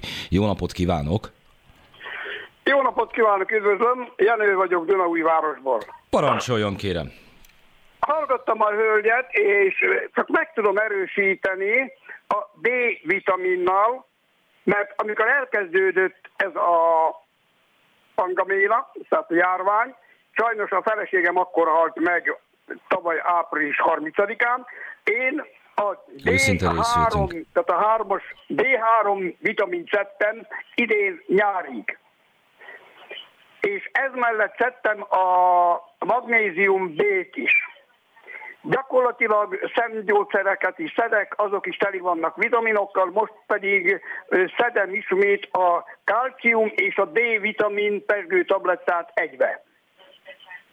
Én gyakorlatilag ebbe a hölgynek igaza van, hogy ezeket a vitaminokat szedni kellett Rendben, ebben aztán mindannyian egyetértünk, tehát akkor egy lépjünk a, a vitaminokról. Örülök neki, hogy ennyi vitamint vesz a szervezetébe, az mindenképpen használ. Mert hát eléggé beteg vagyok, volt nekem gyakorlatilag hátsó falu infarktusom is többek között. Szívelégtelenség van, vérkeringési problémák, úgyhogy vigyázni kell. De még nem vagyok beoltva, mert a orvosommal megbeszéltük, engem ne, abba a sávba ér, vagyok én érintve, ahol nem javallott az egyik vakcina sem. Értjük. A, igen? A negyedik, negyedik hullámmal kapcsolatosan. Na igen, hallgatom. Annak idején tavasszal az volt, hogy nem mondták, hogy biztos, de úgy néz ki, hogy a negyedik hullám szerencsére oltá, beoltottak számának növekedésével el fog maradni. Majd a harmadik hullám végén érdekes módon bejött a indiai mutáns. Ez azért érdekes, mert az első hullám lecsengett, a második hullám, mire lecsengett volna, akkor jött a angol mutáns, újabb vakcinákkal, majd jött a harmadik hullám, jön a indiai vakcina, illetve a mutáns, és már rebezgetik a brazil mutánst is. Tehát ezek szerint már gondolatban, még nem mondták így ki, már az ötödik hullámról is gondolkodnak valahol a világon. Köszönjük szépen, ezt most meg fogjuk beszélni, mármint Pusztai Erzsébettel. Minden jót kívánok, és a vitaminokról semmiképpen ne feledkezzem meg. Ha legközelebb is van mondani valója, akkor szívesen hallgatom. Viszont hallásra, Jenő. Igen, elővetítem az ATV fórumban Jó, is. rendben, viszhal. Na, hát Erzsi, az a helyzet, hogy egyébként tényleg van az embereknek egy ilyen alapvető élményük, hogy ez a sose lesz vége. És hogy tényleg, mintha rá lehetne fogni valamire, hogy, hogy de ez az újabb mutáns. De ez most azért, mert mit tudom én, milyen, miközben van egy, egy járvány, ami járja a maga természetes útját, hullámzik, mint az összes, spanyol náthának is három hulláma volt. Igen. És hogy, hogy, hogy hogy ne kelljen azzal szembenézni, hogy itt azért az elmúlt másfél évben itt egy csomó minden nem úgy történt, ahogy terveztük, ahogyan egyesek egészen biztosan jósolták. ugyan ott vitatkoztunk előbb, hogy a kormány hátterében mondták ezt, vagy mások, hogy, hogy az egészségügyi kapacitásokkal mi lesz. Én, én mondtam, hogy nem a kormány, de igen, a magyar sajtóban jelent meg kvázi szakértőtől olyan fellebbezési lehetőségét nem ismerő kijelentés, hogy legkésőbb április közepére tavaly április közepére össze fog omlani a magyar egészségügy, mert át fogja hmm. ütni az intenzív kapacitást, a fertőzés menete. Azt közelében sem járt tavaly. Most, most tavasszal járt a közepében, de még így sem omlott össze. Szóval, hogy, hát, hogy, hogy, hogy, hogy van, egy, van egy ilyen hullámzás, akkor mindig jönnek valami kvázi mutások, és miközben egyébként bekerült úgymond a brit mutás Magyarországra, akkor például lejtmenetben volt a járvány eh, december-januárban Magyarországon. Igen, de utána fölment. E, és ugyanúgy ment föl, a ahogy mondom, hullám, ahogy az... A tavaszi hullám az magasabbra ment, mint a decemberi, és a vizsgálatok és a feltételezések, ugye, mert bizonyíték erre egyértelműen nincs, de szerint éppen az angol mutáns volt az egyik fő tényezője annak, hogy ilyen magasra szaladt a harmadik hullám. Én szeretem az ilyen okán borotvája szerint mindig azért visszavezetni az elégséges magyarázatra ezeket a jelenségeket ahogy már említettem neked, ez pontosan ugyanúgy történik a, az influenza gyanús megbetegedéssel orvoshoz fordulók számát tekintve évről évre. Tehát, hogy a koronavírus ezt követi amikor, ezt. Kivéve most, amikor a maszkviselés következtében gyakorlatilag eltűnt az influenza, és nem csak nálunk. De amit az influenza gyanús tünetekkel orvoshoz fordulók számában nyilvánvalóan benne vannak a koronavírus fertőzésekkel, más mutációk miatt fertőzések, ez az influenza gyanús tünet, az, az, az nem egy orvosi fogalom, hanem, hanem csak az, amit Igen, de most tesztelik. Normál országokban tesztelik azt, akinek influenza gyanús tünete van, és meg lehet állapítani, hogy influenza fertőzése van-e, vagy más. Most a delta mutáns az ugye lánykori nevén indiai mutáns. Igen. Ez, amit megint végig riadóztattak világszerte, hogy Indiában most, most éppen hány ezer halott van. Indiában a halálos áldozatok száma egymillió főre vetítve valami 200 valahány, ha jól látom, még az Európai Unióban a sokszorosa az átlagának ebben. Így van, így van, így van, ez egyértelmű. Jó, persze azért volt olyan rémületes látni az, ami Indiában történik, mert hatalmas létszámú populációban kezdett a fertőzés terjedni, tehát az a hallottak abszolút számát tekintve azért elég ijesztőnek nézett ki az első hullám, de vissza kell itt, náluk még az átoltottság nagyon-nagyon messze van, de vissza kell térnem itt az ivermektérre. Na, Tudni, akkor térjünk vissza. Tudnélik, Indiában már az első hullám vége felé elkezdték, miután az ausztrál kutatók megállapították, hogy a koronavírus, nem csak a koronavírus, de a koronavírus fertőzést kivédeni és a tüneteket csökkenteni, sőt megszüntetni képes, ekkor már elkezdték India bizonyos tartományaiban fillérekért lehetett kapni olyan gyógyszercsomagot, amiben D-vitamin, doxiciklin és, és ivermectin volt korai kezelése. És nagyon sok helyen voltak erről ilyen értelemben vizsgálatok, és most, amikor berobbant ez a korábbinál súlyosabban és gyorsabban terjedő helyzet, járvány, akkor elkezdték széles körbe adni az ivermektint nagy valószínűséggel az, hogy a halálozás olyan náluk, ennek is köszönhető, és az is, hogy ahogy az általad megosztott görbén lehet látni, nagyon gyorsan megfordult. Indiai bejegyzéseket olvastam azon a nemzetközi, abban a nemzetközi csoportban, Ivermectin csoportban, ahol a világ minden tájáról vannak orvosok, hogy egy hét alatt elkezdett csökkenni a fertőzöttek száma. És ezt megfigyelték több helyen, és nagyon komoly mozgás van. Indiában pereket készülnek indítani azok ellen, akik az ivermectin ellen beszélnek. Az Egyesült Államokban is ott még decemberben szenátusi meghallgatás volt. Angliában, Dániában a szakértők írtak levelet miniszterelnököknek, hogy az ivermektin széles körű alkalmazásával nem csak a gyógyításban lehetne nagyon komoly eredményeket elérni, hanem a megelőzésben is. Én például november elejétől megelőzésre szedtem az ivermektin addig, amíg a védőoltásomat megkaptam. Jó, én ehhez nem tudok hozzászólni. Én csak azért mondom, mert két dolog egy ilyen járványban, az egyik dolog a járványügyi védekezés, megállapítás, izolálás, hogy ne tudjon terjedni. A következő a már megfertőzöttek kezelése. A harmadik az a védőoltás, amivel hosszú távon tudom megelőzni, hogy újra és újra fellobbanjon a járvány.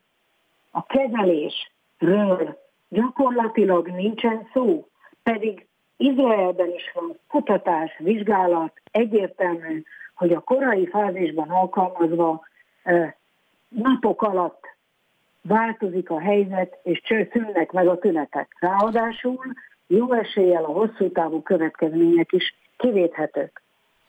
Na most azt mondom, hogy ehhez a részéhez nem tudok hozzászólni, mindenféle jogodat, hogy ezt el tud mondani, viszont korlátozni nem fogom, de például ez a pont volt az, ahol Magyarországon akadémiai segédlettel újságírót rúgtak ki. Igen, nagyon, nagyon szomorú voltam, mert az egész jelenség egészen riasztó volt, de én azt gondolom, hogy a cáfolat az rövidesen a világ legtöbb helyén meg fog, meg fog történni, mert, mert elkerülhetetlen. Pontosan az újabb és újabb mutációk miatt elkerülhetetlen.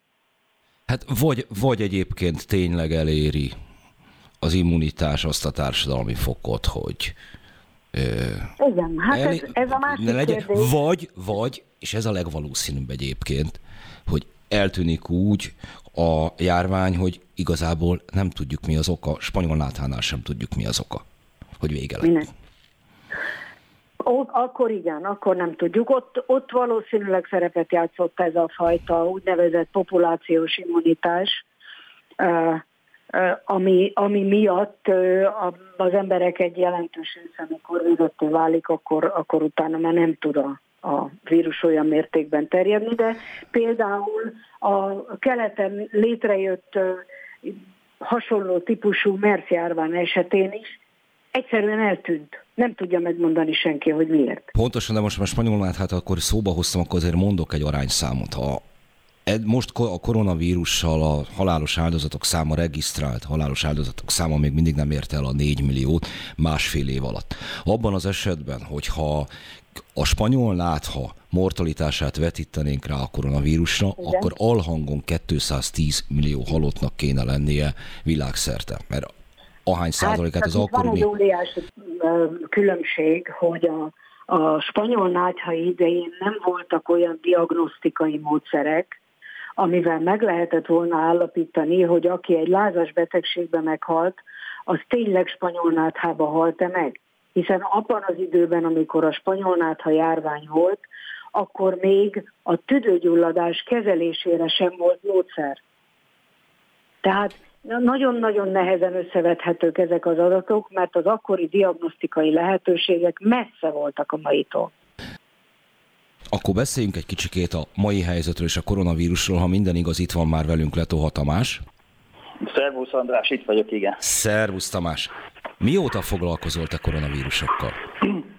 Hát nagyon érdekes ez a dolog, mert igazából én a koronavírussal akkor kezdtem el, el ö, foglalkozni, amikor a első, ö, tehát amikor ugye a szekvencia elérhetővé vált, amikor a szek- megcsinálták a szekvenálást, és gyakorlatilag molekuláris szinten ismerté vált a koronavírusnak a felépítése, és azért kezdtünk el foglalkozni, tehát én nem egy víruskutató vagyok, annak ellenére, hogy most jelenleg van egy nemzetközi projektünk, amit a Pfizer vezet, és aminek a célja génterá- vírus alapú génterápiás eljárások kifejlesztése. De igazából ami miatt én elkezdtem foglalkozni a koronavírussal az az, hogy mikor megkaptuk Kínából a tüskefehérjét, mert ez tavaly februárban már gyakorlatilag Kínába kereskedelmi forgalomba elérhetővé vált, és megnéztük a szekvenciáját, akkor azt találtuk, hogy egy egy úgynevezett heparin kötő evolúcionálisan konzervált szekvenciát tartalmaz a koronavírus tüskefehérjéje. Ezt kérlek majd ami... írd le nekem, mert ez gyönyörű volt. Igen, tehát egy, gyakorlatilag egy olyan, olyan evolúcionális konzervált szakasz, ami azért felelős a ö, ö, testi fehérjékbe, például az emberi fehérjékbe is van egy ilyen szakasz, ami azért felelős, hogy bizonyos ö, ö, sejtfelszínen ö, meglévő úgynevezett cukrozott fehérje, fehérje molekulákhoz kötődjön egy, egy molekula. Tehát ez gyakorlatilag mi ugye foglalkoztunk a kutatásaink során egyfajta cukrozott fehérje csoporttal, ami az emberi sejtek felszínén megtalálható, és ahhoz gyakorlatilag egy, egy hozzá kötődő gyakorlatilag kód meg volt adva volt a koronavírusba, és gyakorlatilag mi igazából azt, azt akartuk megnézni, hogy ez a ez az evolúcionálisan konzervált, tehát azért evolúcionális konzervált, mert még egyszer mondjuk az emberbe is megtalálható ez a szakasz, ez megadja a lehetőséget, hogy célzott terápiás eljárásokkal meg lehet akadályozni a koronavírus fertőzést. És azt láttuk, hogy igen, tehát gyakorlatilag azzal a azzal a, tehát ez a hipotézisünk, hogy de hát ez több, mint hipotézis, mert a hipotézishöz ugye azt kell, hogy én azt gondolom, hogy itt pedig még egyszer egy a kulcs ott volt a koronavírusban, tehát egy, egy, egy nagyon erős kód, egy aminósabb szinten felismerhető kód ott volt a koronavírusban, és gyakorlatilag azt néztük, ami teljesen evidens volt, hogyha egy kód ott van, akkor gyakorlatilag a, az a kód az azt csinálja-e a koronavírusnál, ami egyébként, amire az az evolúció kitalálta, és azt csinálta, és hogyha ezt te felfedezed, és gyakorlatilag rájössz, hogy ez a kód ott van, akkor innentől kezdve már a koronavírus fertőzés kivéthetővé válik, és gyakorlatilag ez be is bizonyosodott, úgyhogy ezt az eredményt, ezt, ezt le is tudtuk szabadalmaztatni, meg aztán később ugye tudományos közlemény formájában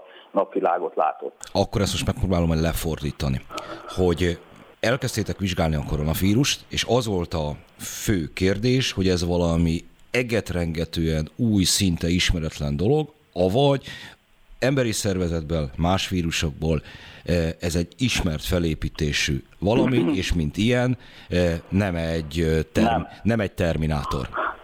Andris, nagyon szeretlek téged, de ne, nem ez a lényeg. Az, az volt a lényeg, Na. hogy itt már nem volt ez kérdés, tehát ott volt a kód. Érted? Én ezzel a kóddal foglalkozok, ö, ami, tehát én gyakorlatilag cukrozott fehér, ö, ö, tehát én, amiért részt tudok venni nemzetközi ö, gyógyszeripari kutatásokba, az az, hogy évekkel ezelőtt elkezdtünk vizsgálni úgynevezett cukrozott fehérje molekulákat a sejtek felszínén, amik számos betegségbe, de így például a vírusfertőzésekben is központi szerepet játszanak. És gyakorlatilag e, ezekhez a fehérjékhez történő kötődést egy adott kód biztosítja, és ez a kód ott volt a koronavírusban. Mikor én ezt észrevettem, már nem volt kérdés, hogy ez a koronavírus mit csinál, ott már csak az volt a kérdés, hogy gyakorlatilag az ismert terápiás vagy kísérletes molekulákkal, amikkel egyébként ezt a cukrozott fehérjékhez való kötődést meg lehet gátolni.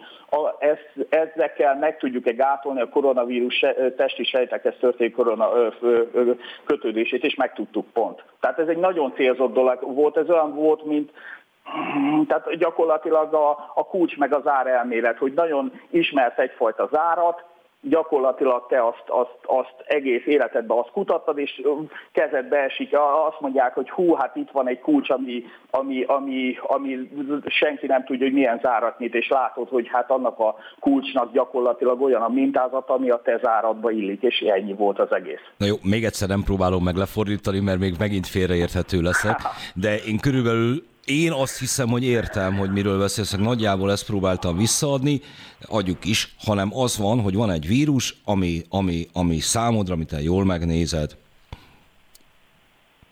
mint a kulcs és a zár, hogy mi hiányzik Igen. belőle. Na de, Igen. ennek ismeretében van-e olyan e, vírus eredet, amelyet te kategórikusan ki tudsz zárni?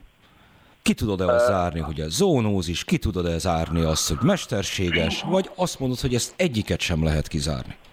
Én azt mondanám, hogy ilyenfajta egyezés, ami ja, még egyszer, tehát itt ugye én tavaly, mikor én azt mondtam, hogy a koronavírus fertőzés az gyógyítható, és kicsit alá kéne hagyni a pánikkal, gyakorlatilag itt a legutolsó sarki fűszeres is az én ö, ö, családomat anyázta, pedig gyakorlatilag onnantól kezdve, hogy az ember racionálisan szinten gyógyszerfejlesztés végez, onnantól kezdve gyakorlatilag ez a fajta megközelítés, hogy te tudod, hogy hova kötődik egy vírus, és azt tudja terápiásan gátad, az egy, az egy gyerekjáték. Azt tudom neked mondani, hogy az, hogy egy olyan fehérje darabka van egy vírusba, ami gyakorlatilag általunk már több mint egy év, de, de Szilák László kollégám által már kb. 20 éve vizsgált fehérjének a darabja, benne van egy vírusba egy nagyon furcsa dolog, mert, mert ilyenfajta egyezés azért nagyon ritka a természetbe. Tehát ezek a kódok, ugye a fehérjéknek ahhoz, hogy egy fehérje kifejtse a funkcióját, a, ahhoz kell egy kód. És gyakorlatilag sokszor van az, hogy egy kód ö, több fehérjeiben is megvan, de az a kód az kicsit eltér, mindegy, mind, mindig eltér fajról fajra ö, ö, egymástól. Tehát bizonyos aminósavak szintjén, még akkor is, hogyha a fő motívum hasonló, ö, az aminósavak szintjén van egy kis ö, változás. És ez a, ugye az evolúció az azért fejlődik, mert azért, azért még akkor is, hogyha egy fehérjének a funkciója ugyanaz és a kódja hasonló, akkor is azért az evolúció változik, tehát a, a, a teljes aminósav szinten nincsen egyezés, itt teljes aminósav szintű egyezés van, úgyhogy ez, ez nagyon furcsa. Tehát nekem. van egy kód, Igen. amelyet 20 éve ismernek, és kutatnak, és néznek, és egyszer csak hopp, most a COVID-19 a vírusban benne van.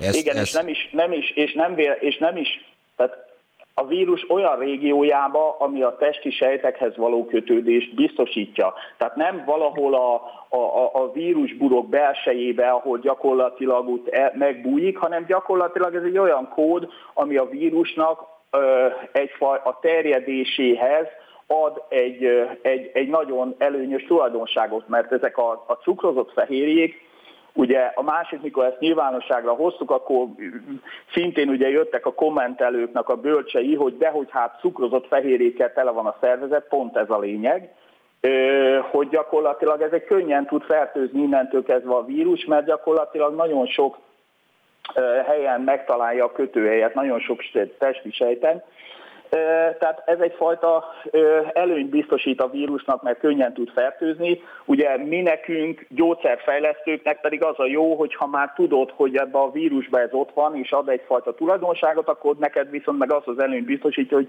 tudod, hogy hogy, hogy lehet ezt gátolni. Vállalva megint az, hogy kiigazítasz, tehát arról van szó, hogy számtalan sejtfelszínen tud tapadni a koronavírus. Igen.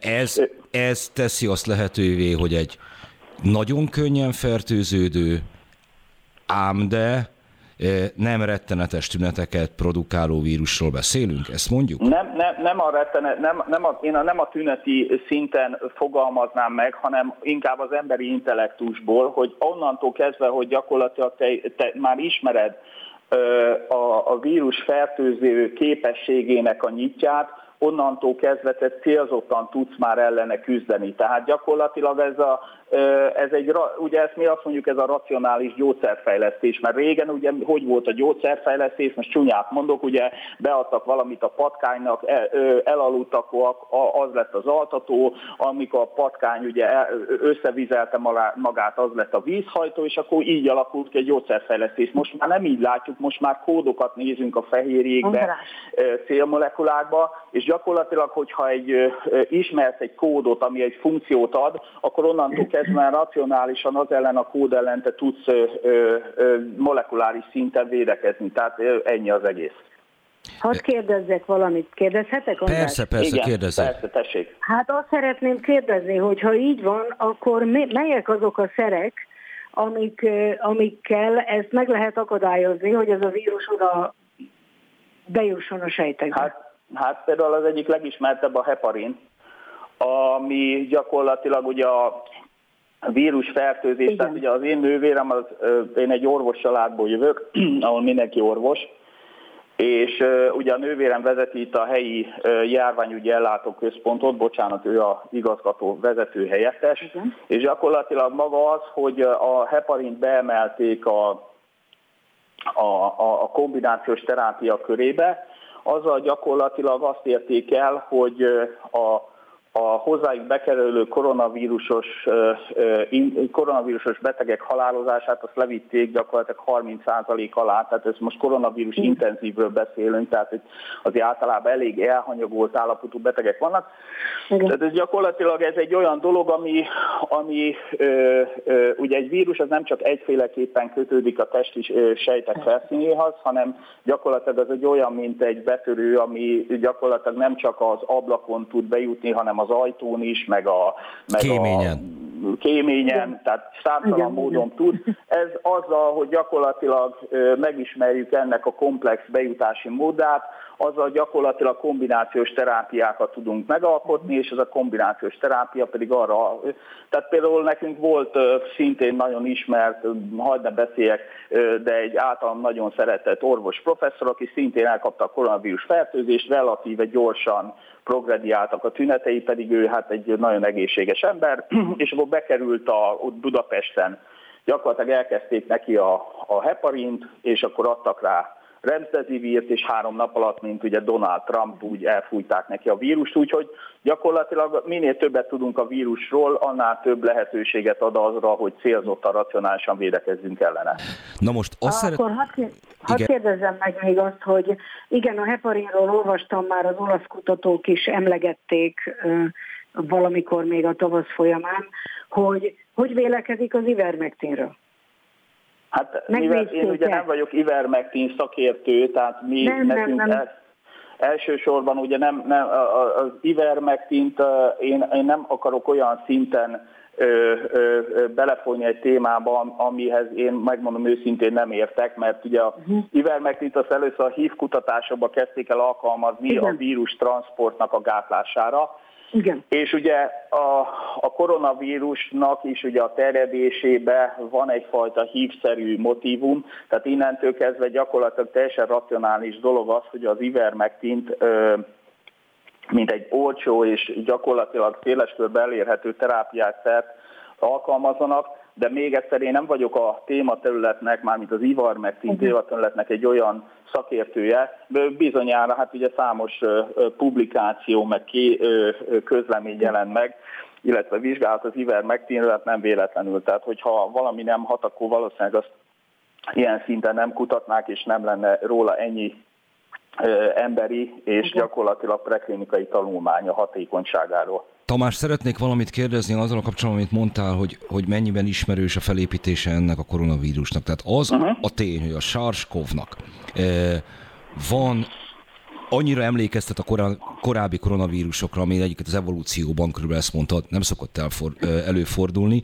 Eh, magyarázhatja-e azt, amit tavaly az oxfordi kutatók, akik ugye nem kutatóorvosok, hanem epidemiológusok mondtak, hogy a rejtett immunitás a koronavírussal sokkal, de sokkal nagyobb, mint amit kezdetben a járvány szakértők mondtak és feltételeztek, mert egyszerűen korábbi koronavírus fertőzések kialakítanak az emberben, az emberek sokasságában ilyen immunitást.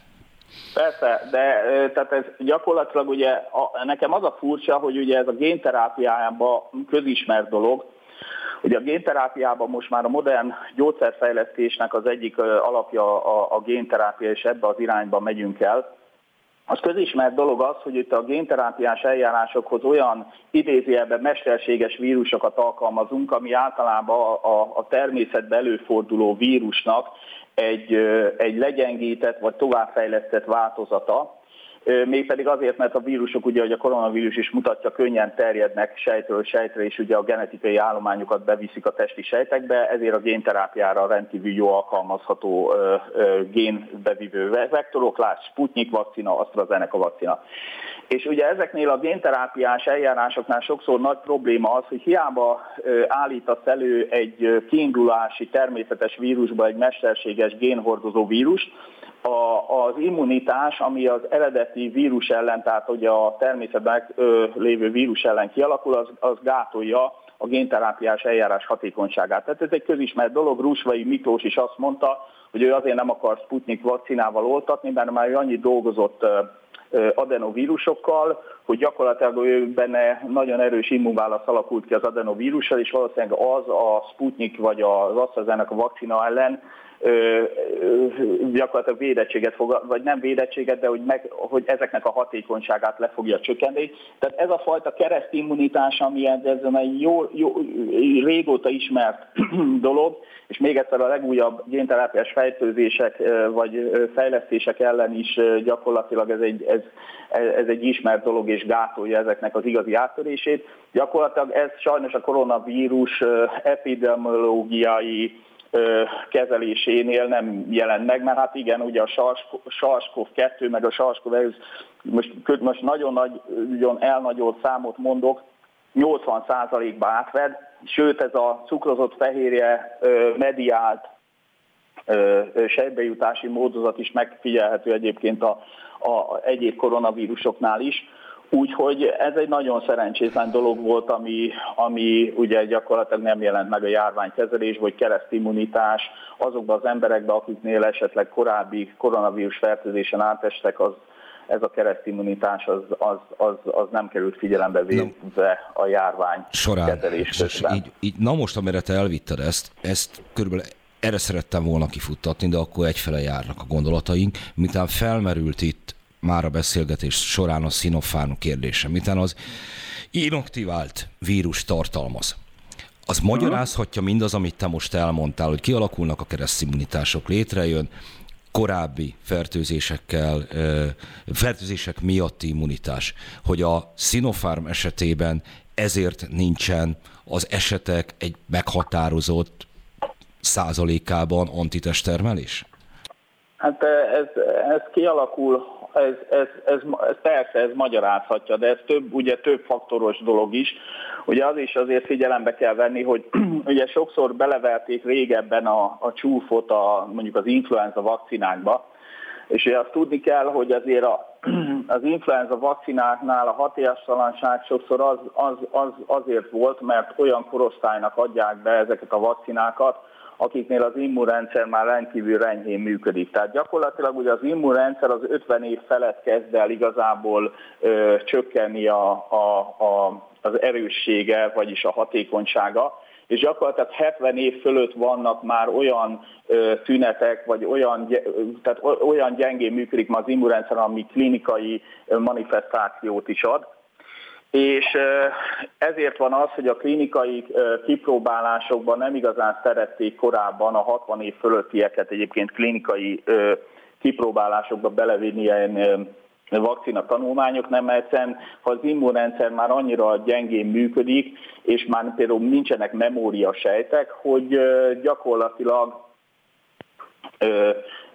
nincs mit mérni, mert, mert, mert egyszerűen ez olyan, mint a feneketlen tó, hogy bedobsz a feneketlen tó, vagy a kiszáradt tó, bocsánat, a kiszáradt tóba egy kabicsot, ott már nincs az, mi hullámozzon, tehát minek dobott bele. Úgyhogy ebben lehet, hogy igazad van, ezek Ez mindig ilyen komplex, komplex dolgok, de, de én abba is számítok, hogy gyakorlatilag ugye olyan embereknél alkalmaznák a bizonyos Sinopharm vakcinákat, amiknél, akiknél ugye ez a fajta módozata az immunválasznak, hát pedig... Már nem jelenhet meg. Igen, igen, igen. Értem. Nagyon szépen köszönöm Tamás, hogy velünk voltál, visszaengedlek dolgozni. Megígértem, hogy nem fogom elvenni a teljes délutánodat. Igen, köszönöm szépen. Ölellek, szervusz. Szervusz. No, Hát azért ebből azért hallhatták, hogy nem volt azért teljesen könnyű dolgom a, a, a, az elmúlt egy évben, ha valamit rosszul mondtam valamilyen területen, amihez aztán abszolút nem konyítok, akkor azért egyértelmű kiigazítás volt a részem, pedig megpróbáltam a lehető leglelkiismeretesebben utána ásni. Kaptál választ, Erzsi, benned rejlő kérdésekre?